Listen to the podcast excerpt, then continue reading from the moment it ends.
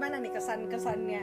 Tapi karena nggak ini ya, nggak working from home, kasihan juga. Kasihan. Tapi gimana pengalamannya tetap bekerja itu gimana? Pengalamannya ya pasrah aja, abis namanya abdi negara, berjuang buat cari anggarannya, bayarin COVID tuh. Kasihan buat teman-teman di rumah sakit. Ya memang kita harus masuk tiap hari dengan penuh resiko, makanya banyak doa nomor satu, terus usahanya ya harus sehat, makan yang bergizi, istirahat cukup, minum vitamin banyak dari biasanya gitu. Tapi kalau jam kerja ada perubahan nggak? Jam kerja mah tetap aja, malah kadang bisa pulangnya overtime gitu. Tapi pernah kalau memang udah kelar banget ya bisa jam 3 pulang, tapi itu cuma sekali. Selebihnya ya sama aja kayak waktu normal. Lalu tantangannya apa nih kalau bekerja tetap normal sementara situasinya tidak normal, baru ketakutan jujurnya, karena kita ditekan juga sama teman-teman yang mengharapkan full work from home gitu. Padahal kita nggak bisa karena Kemenkes lagi disorot ya, istilahnya emang ini tugasnya kita gitu. Jadi ya lumayan butuh usaha lah untuk encourage teman-teman gitu. Padahal sebenarnya kita juga harusnya aware sama diri kita gitu kan. Kita juga nggak aman gitu kan. Betul. Kita juga nggak aman, tapi bagaimana? Itu udah tanggung jawab gitu. Dan ini kan nggak ngerti nih mau sampai kapan, katanya diperpanjang ya sampai Mei 29, nah ya. 29, sedangkan pemerintah kan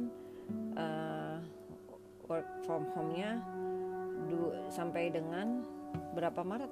Kayaknya sampai akhir Maret, minggu ini ya, akhir minggu ini. Masuknya mungkin tanggal 30. Nah, apakah itu nanti ada update baru gitu, jadi diperpanjang atau enggak itu kita kan juga nggak tahu gitu. Ya, ini kita sih inginnya tantangan ya, tantangan banget ya, tidak semua misalnya kalau ya ini nggak biasa bisa nih kerja dari rumah karena kebijakan kantor memang mengizinkan dan memang jenis kerjaan bisa.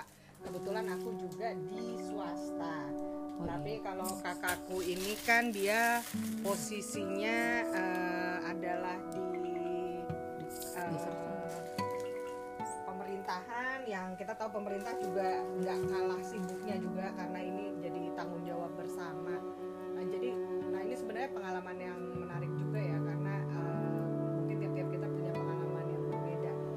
Kakakku di PNS punya kewajiban itu, tapi gimana tantangannya mengatur dengan anak-anak nih, kan Mbak Lupi juga ada Ila dan Ahmad gitu yang ya memang lagi belajar di rumah dan situasi ini lagi nggak normal nih.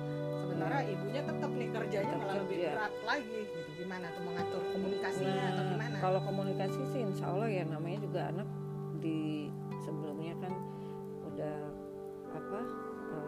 kos ya. Kalau komunikasi sebisa mungkin kita gampangnya ada WhatsApp itu terus tuh. Rutin sholat, makan, kerjain PR tuh udah makanan hari-hari ya. Kalau bisa telepon, cuma memang nggak bisa deh kepegang untuk ngajarin tuh udah lepas semua gitu. Udah jadi kayak nggak mikirin anak gitu. Jadi khawatirnya juga ya mikirin diri sendiri aja, karena udah cuek, udah langsung ke kerjaan. Pikirannya tanggung jawabnya gimana, apalagi kondisi lagi kayak gini. Ya udah saling, ya itu tadi yang saya bilang, cuma modalnya tuh yang nomor satu ya doa, full doa, terus ya kitanya usahanya gimana juga usaha full, yaitu berusaha sehat kayak gitu. Mudah-mudahan ya kita bisa berjuang di cara kita masing-masing gitu ya. Apa yang kita bisa kontribusikan buat negara ya, kalau memang anak-anak harus di rumah ya di rumah aja semua gitu kan. Bener-bener full ya, mereka patuh, nggak ke mall ya, kita juga bosan ya Din ya, kita nggak jalan. Bisa kita minggu jalan masih ya, absen mal berapa bulan berapa minggu gitu. Jadi ya udah deh, mudah-mudahan badai corona segera berlalu, kehidupan bisa normal, apalagi nih mau Ramadan gitu ya. Nggak berasa aja rasanya kalau nggak bisa ada keramaian, namanya kita makhluk sosial. Betul. Mungkin ada pesan buat ASN yang punya pengalaman sama atau buat ibu-ibu yang harus meninggalkan anak, mungkin ada pesan-pesan singkatnya? Ya, kalau untuk teman-teman ASN sih ya harusnya legowo lah, menerima yang terbaik yang udah diberikan, dan kalaupun dikasih kesempatan work from home itu benar-benar dimaksimalkan. Kan teman-teman nggak setiap hari masuk di jadwal, cuma masuk maksimal 2 kali, 3 kali. Nah, kalau kami nih yang kebetulan dikasih tanggung jawab lebih, dengan segala risiko harus masuk tiap hari. Jadi mohon saling mendukung, mensupport, jangan banyak keluhan. Ya kita sama-sama beresiko, semua sama-sama punya keluarga gitu. Jadi takut boleh, khawatir boleh, tapi kan artinya kita jangan melemahkan juga diri kita. Kalau kita was-was itu yang bikin imun kita turun gitu.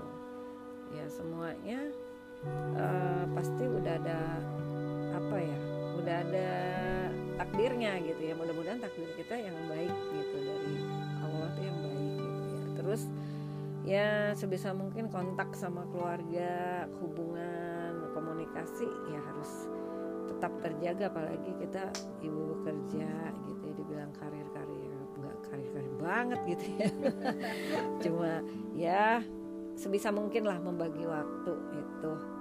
Toh anak-anak juga tahu kita keluar bekerja kok cari nafkah. Ya mudah-mudahan berkah semua ya buat anak-anak, keluarga. Amin. Terima kasih banyak sis. Selamat terima kasih sis. Kesehatan. Nanti kita ngobrol-ngobrol lagi. Iya sis juga ya. Dimanfaatin tuh work from home. Semangat. Nambah timbangan nanti ya. Iya. Sampai jumpa di Weekend with the Yaludiras.